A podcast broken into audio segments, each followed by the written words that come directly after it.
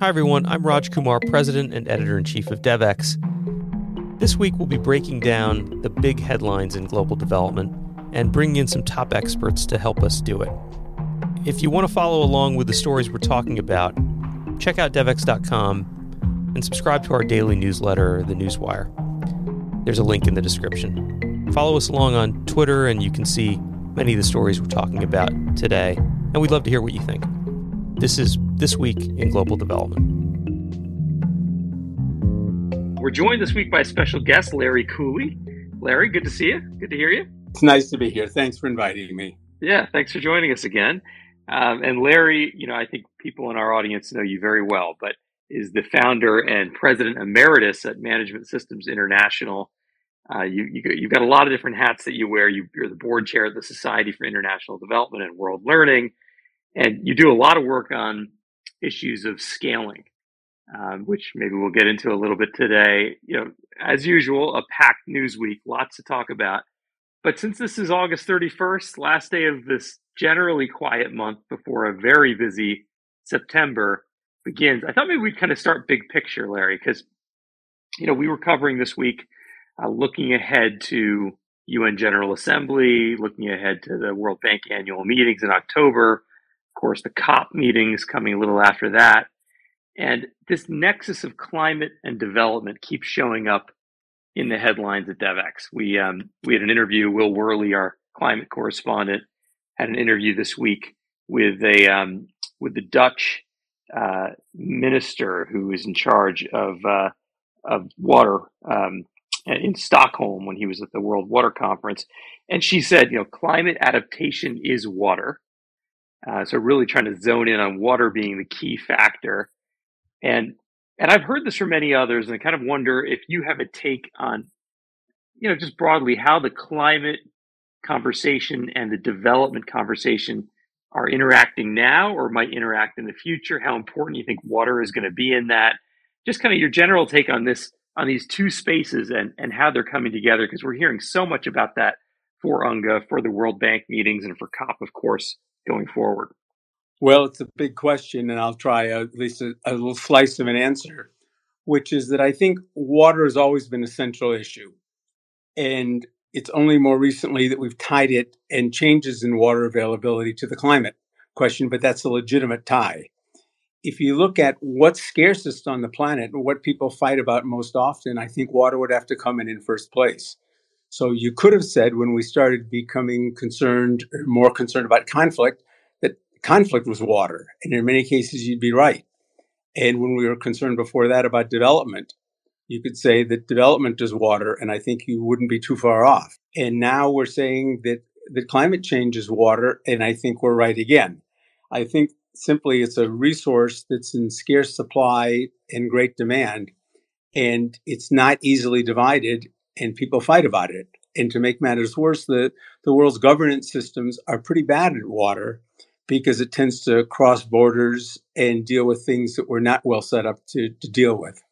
Yeah, I've heard experts say that, you know, in the end, when the planet is warming and the climate is shifting, the way most people are going to really experience it is through water, either too much water.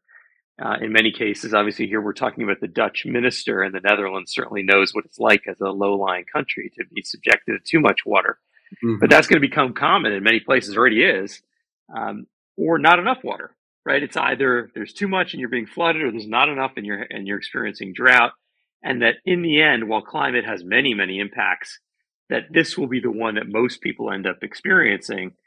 And I guess that's important because, you know, you and I both live in Washington, D.C., and as you think about politics around foreign aid and, and how these narratives shape and determine what actually gets funded, you know, maybe in the end, this is an opportunity to kind of be the tip of the spear on climate and development. Well, I think water has a tangibility that a lot of other things don't. And I remember hearing a a water specialist talking once upon a time and saying something that I guess is pretty obvious, but it wasn't obvious to me until until she said it, which is that the quantity of water on the planet is basically fixed. It can get polluted or not, it can get moved around or lot or not, but basically it's neither created nor destroyed in any significant measure. And so if somebody gets it at what point in time somebody else doesn't, or if somebody gets too much, probably somebody's getting too little. And it's going to be something that people are going to fight about. There's just no question about it. And it the fact that it coincides like other resources with power means that the people who fight about it don't necessarily fight clean about it. They fight for their interests and they do so whether or not that happens to serve a greater good or not. And so I think we're going to be really pressed, I mean, really pressed as a development community to figure out how we engage on this issue. And to go back to the way you first framed the question, I think the climate argument sets it up about as starkly as you possibly could. Yeah, we had an opinion article published this week in Devex by Nancy Lee over at the Center for Global Development. And, you know, she makes the point that we need to really integrate the climate strategy and the development strategy at the country level.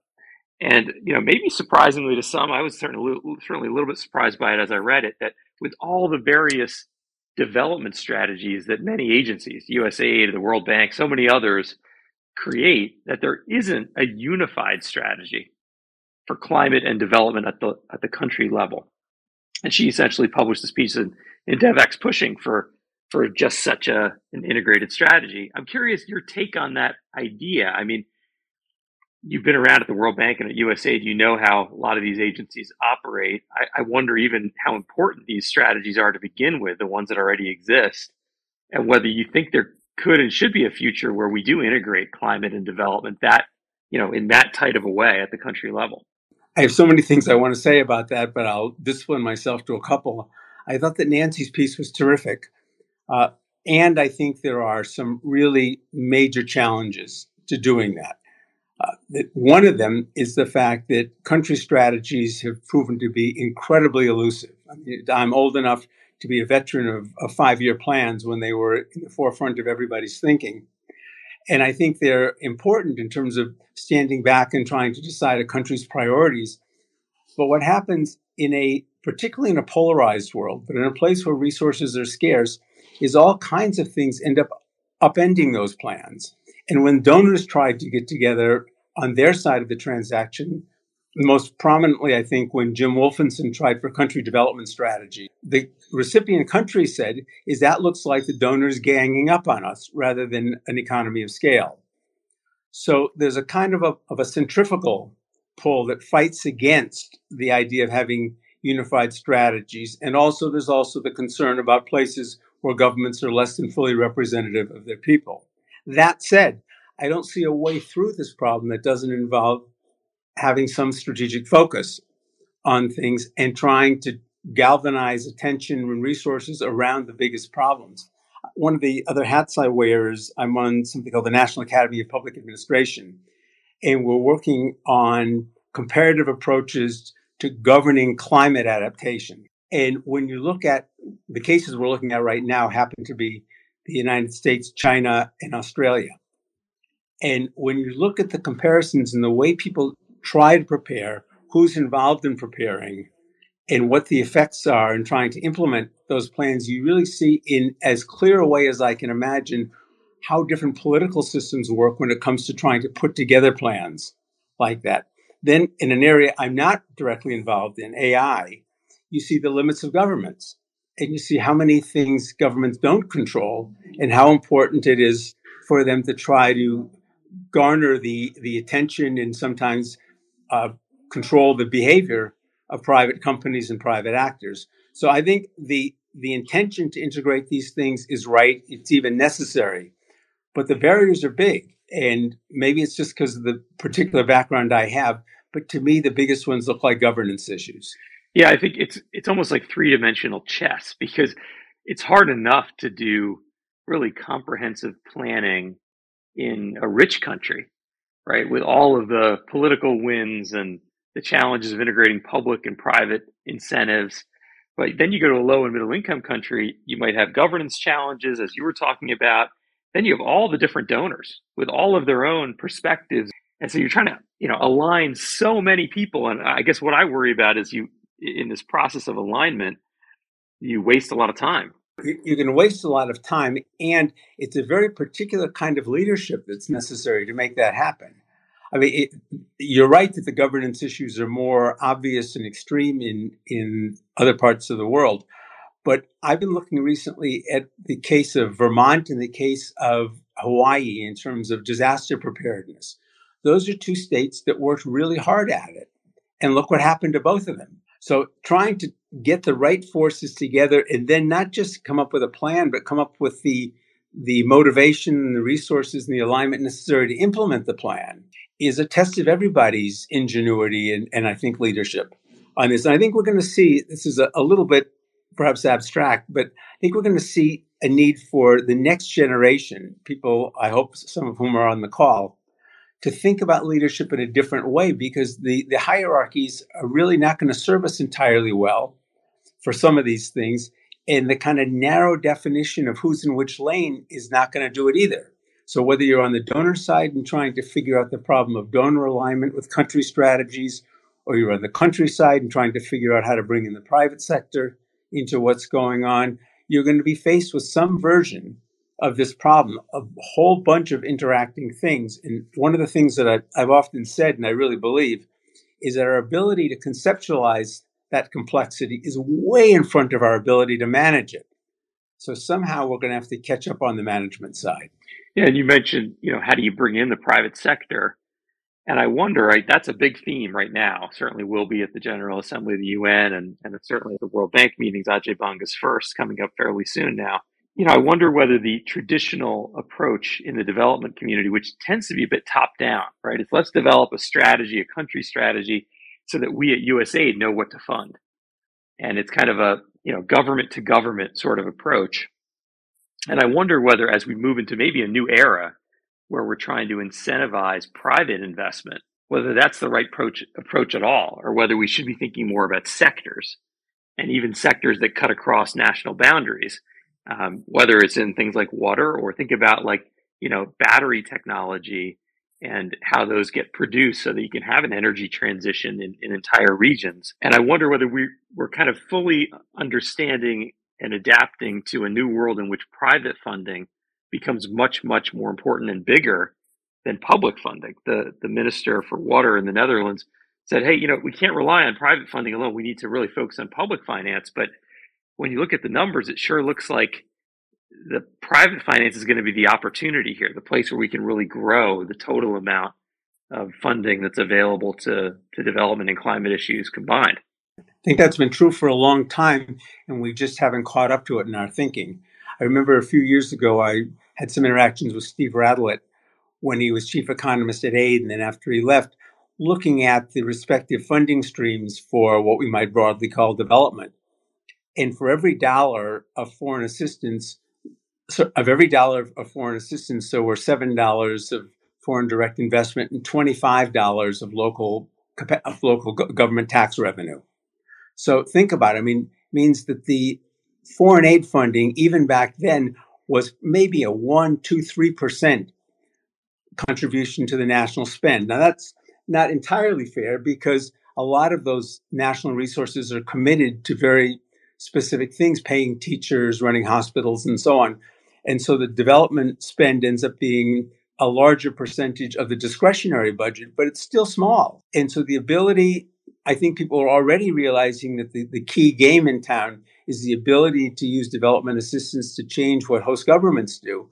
But we're only catching up on the idea of the private sector on this to say what can we really do with development spend, with public spending that will have a material effect on what other people do. And if we're simply looking at the optimum direct returns from the things we're doing, we're playing in a little tiny corner of the field.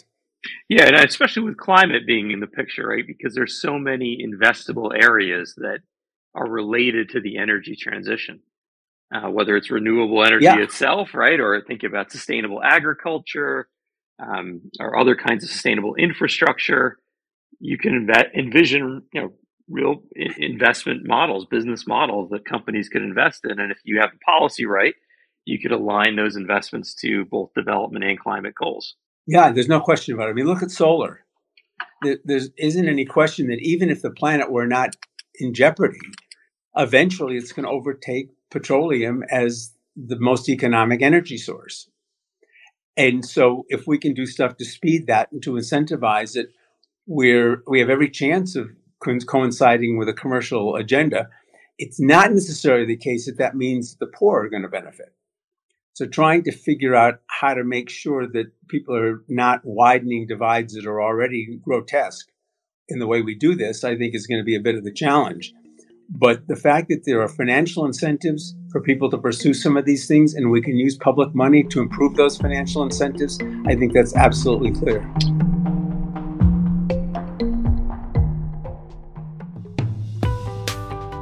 Hi, I'm Kate Warren, Executive Editor at DevEx. If you are listening to this podcast, you are likely working to achieve the Sustainable Development Goals. But are you subscribed to DevEx Newswire? Global development can be a fast moving, complex sector. Our team of global reporters work every day to bring you the news you need to make sense of it all. In DevEx Newswire, we keep you up to date on issues ranging from climate change financing to gender equality and global health to transforming the food system, all in a fun to read, free newsletter delivered directly to you five days a week. Join the hundreds of thousands of global development professionals who receive DevEx Newswire and visit devex.com slash newsletters to sign up to this free newsletter today. Just kind of picking up another topic that we've been covering this past week, which is, you know, a standard topic recently for us, and that's localization.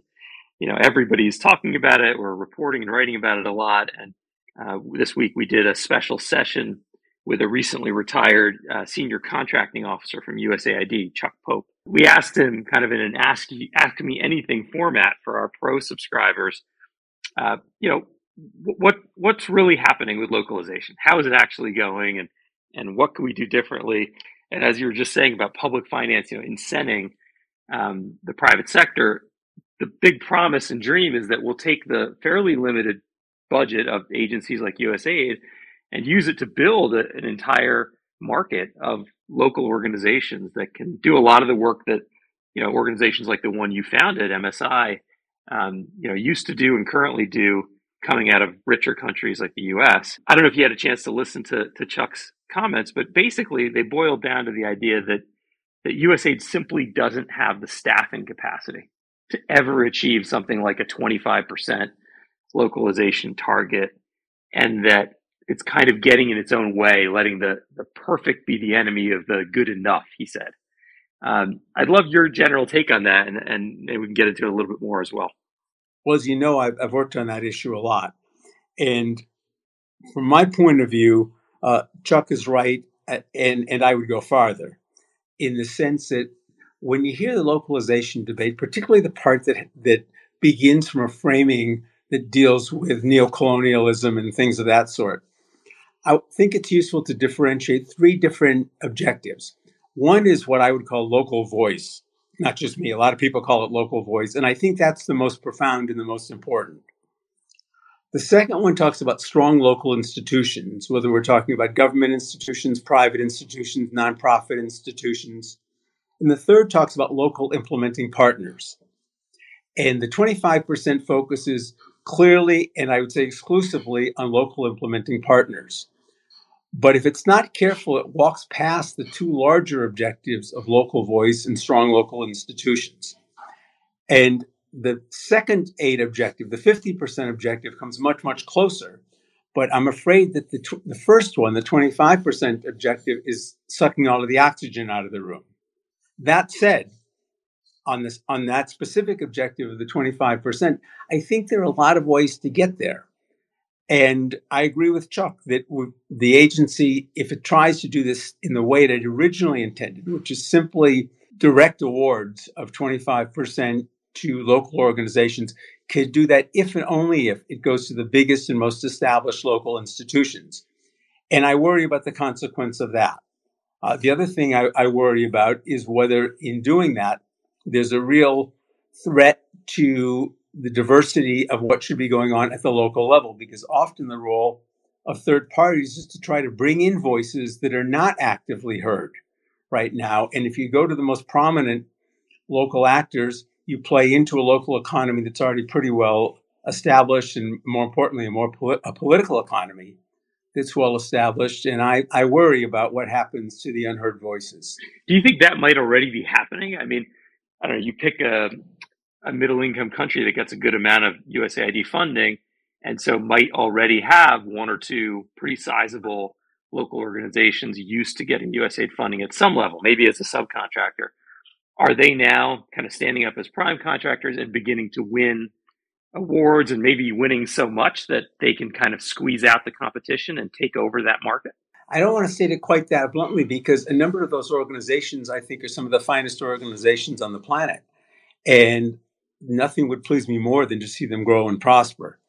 So it's not that somehow I think they're bullies and they're pushing other people around. I just think it's something people need to be vigilant about the same way we would be concerned about small small business participation in the US economy.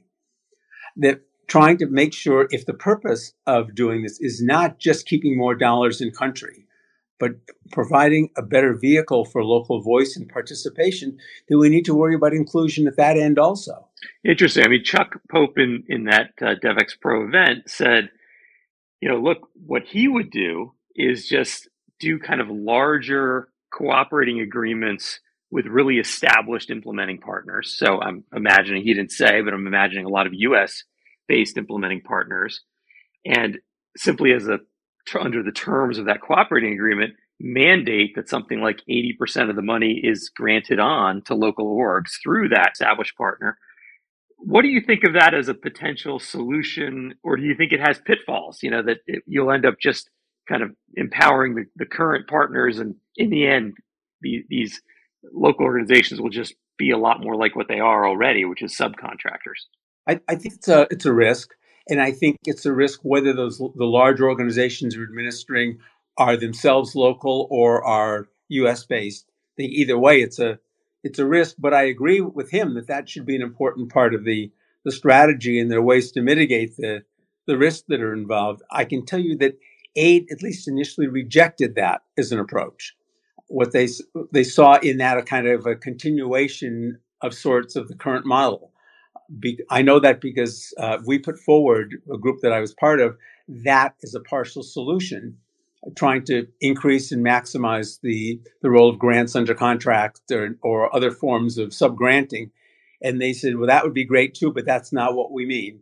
We mean 25% that are going directly in the first instance to local organizations. Well, okay, fair enough. Then I think somebody needs to get really busy trying to work at making sure those organizations are there ready and, and really performing in the spirit of what was intended on this because if it's done in a kind of a mechanical way and someone's just counting the number of dollars then i think the risks that you and i are talking about are real. Right. Well what chuck pope is, is pointing to is just saying usaid simply doesn't have enough staff because obviously these would have to be smaller grants and they would have to go to a wider range of local organizations. And so you just need more contracting officers to administer them.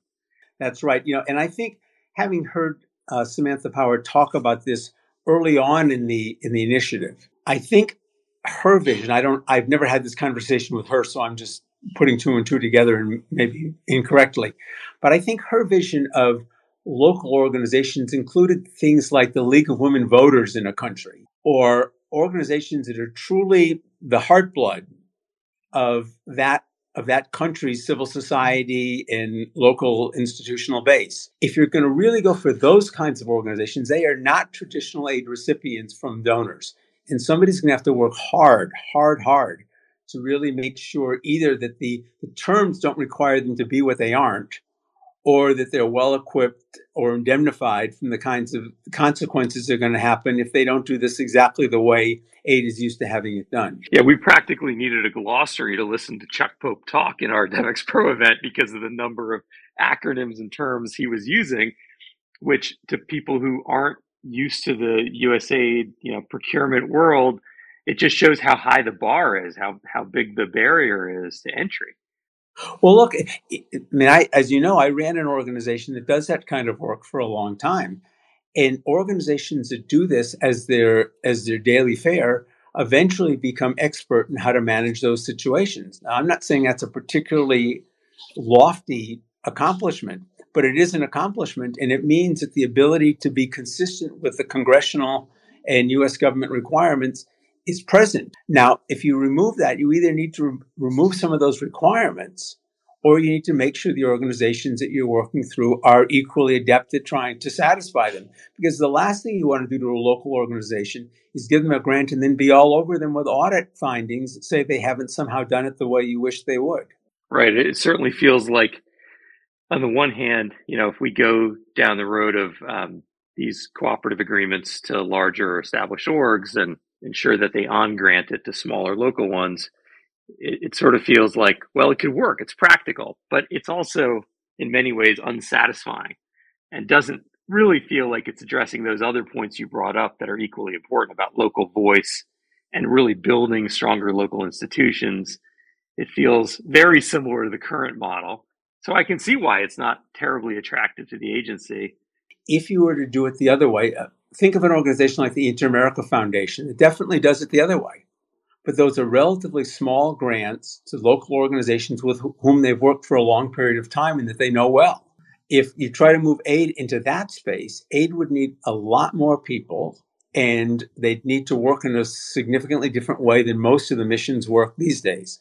I wouldn't say that would be a bad thing. I think that could be a wonderful world too, but that's a different world and it does not look like traditional bilateral aid assistance. It's closer to the way foundations work. Well, Chuck Pope also commented not just on the small, you know, local grants that uh, are such a big part of the agenda of the agency, but on the largest, uh, the largest contract that the agency is putting forward, what we what we all know as Next Gen and that's the global yeah. health supply chain contract. And, and, Chuck was saying that you know this seventeen billion dollar contract is likely to continue to be delayed. DevEx has been reporting about the delays, and that it's essentially, and I'm quoting him here, a perfect example of a major symptom of the catastrophic staffing shortage that USAID faces.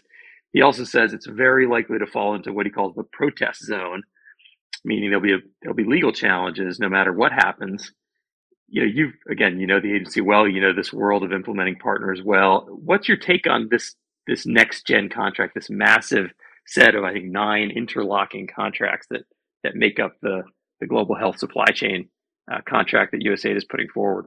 Well, others have a better line of sight on that than I do. I, I never worked a great deal in the health sector, and I don't know that th- those contracts very well. But I think what he says on the surface is absolutely right. I mean, when you take a $17 billion bite out of the aid budget, then the way that goes is in large measure more than a stalking horse. It's kind of a major element of the way the agency as a whole has gone on issues like localization or, or, or a whole host of other issues.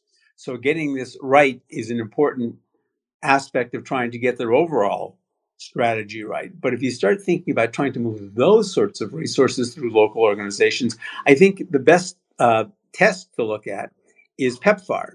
Because PEPFAR had this, has had this very high bar for a long time. I think it's 80% of PEPFAR funds that are supposed to go through local organizations. And indeed, I think most countries have done that.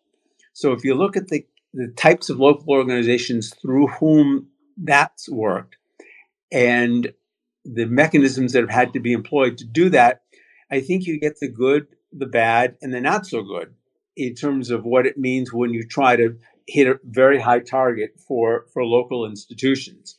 Uh, in a way, it's it's almost a litmus test for what would happen as you try to do that on a larger scale. Yeah, I think that's right. And PEPFAR supporters have long told me that look, they are a real success story in this. And it gets to your second, you know, point around localization that that a big part of this is to try to build strong local institutions. And essentially, what PEPFAR has said is look, we, we don't want to just come in and fund the fight against HIV in the country. And then when our funding dries up or when we leave, the situation goes right back to where it was. We want to build institutions locally. And, and I think some of those investments really paid off during COVID, right? We saw that the health institutions, the supply chains in a number of countries funded by PEPFAR were in a position to quickly pivot and you know, lead the fight against COVID. There is something to that, and I and I think it's uh, like all the things we're talking about today. It's complicated. I mean, I think there's there are things you would not you would want to learn from that experience that would be cautionary tales, not to repeat. But there was a lot of positive experience of exactly the sort you're talking about. I, I'm on the board of a foundation called ELMA that does a lot of work with women and children in Africa, and one of the areas we work in is pediatric AIDS And we're concerned, as are many now, with what we're calling the PEPFAR babies. But we don't mean, in this case, the young children. We mean the institutions that grew up around PEPFAR funding that are now dependent on US government funding and kind of built around that. And that are not really, in many cases, well equipped to dealing with their own domestic resource mobilization and application needs precisely because they've been built to task for, for the USAID market. So I think there's a lot to be learned about using this to build strong institutions. But again, it takes it takes time on USAID's part and everybody else's to really extract the best lessons and, and build on them. Well, I love talking about these nuanced issues with you, Larry, because you know them so well and have the experience to go with it. And and you're so right. You know, in the end, there's so many trends and fads and buzzwords, whether it's the journey to self reliance or localization uh, but ultimately, we're kind of talking about development itself, right? The, the ability to build up institutions that can, you know, present themselves with great governance that are actually responsive to, to their own people and their own communities that have long-standing and sustainable funding. You know, these are all ultimately development challenges, and so they might seem kind of technical in nature. And you know, we love reporting on all those technical details, but to me, they're exciting because they're right at the heart of what we're all trying to achieve. Amen. Well, listen, it's been great being with you once again for This Week in Global Development. I want to thank everybody who's listening in and stay tuned for more. Thanks so much, everybody. Bye bye. This has been This Week in Global Development.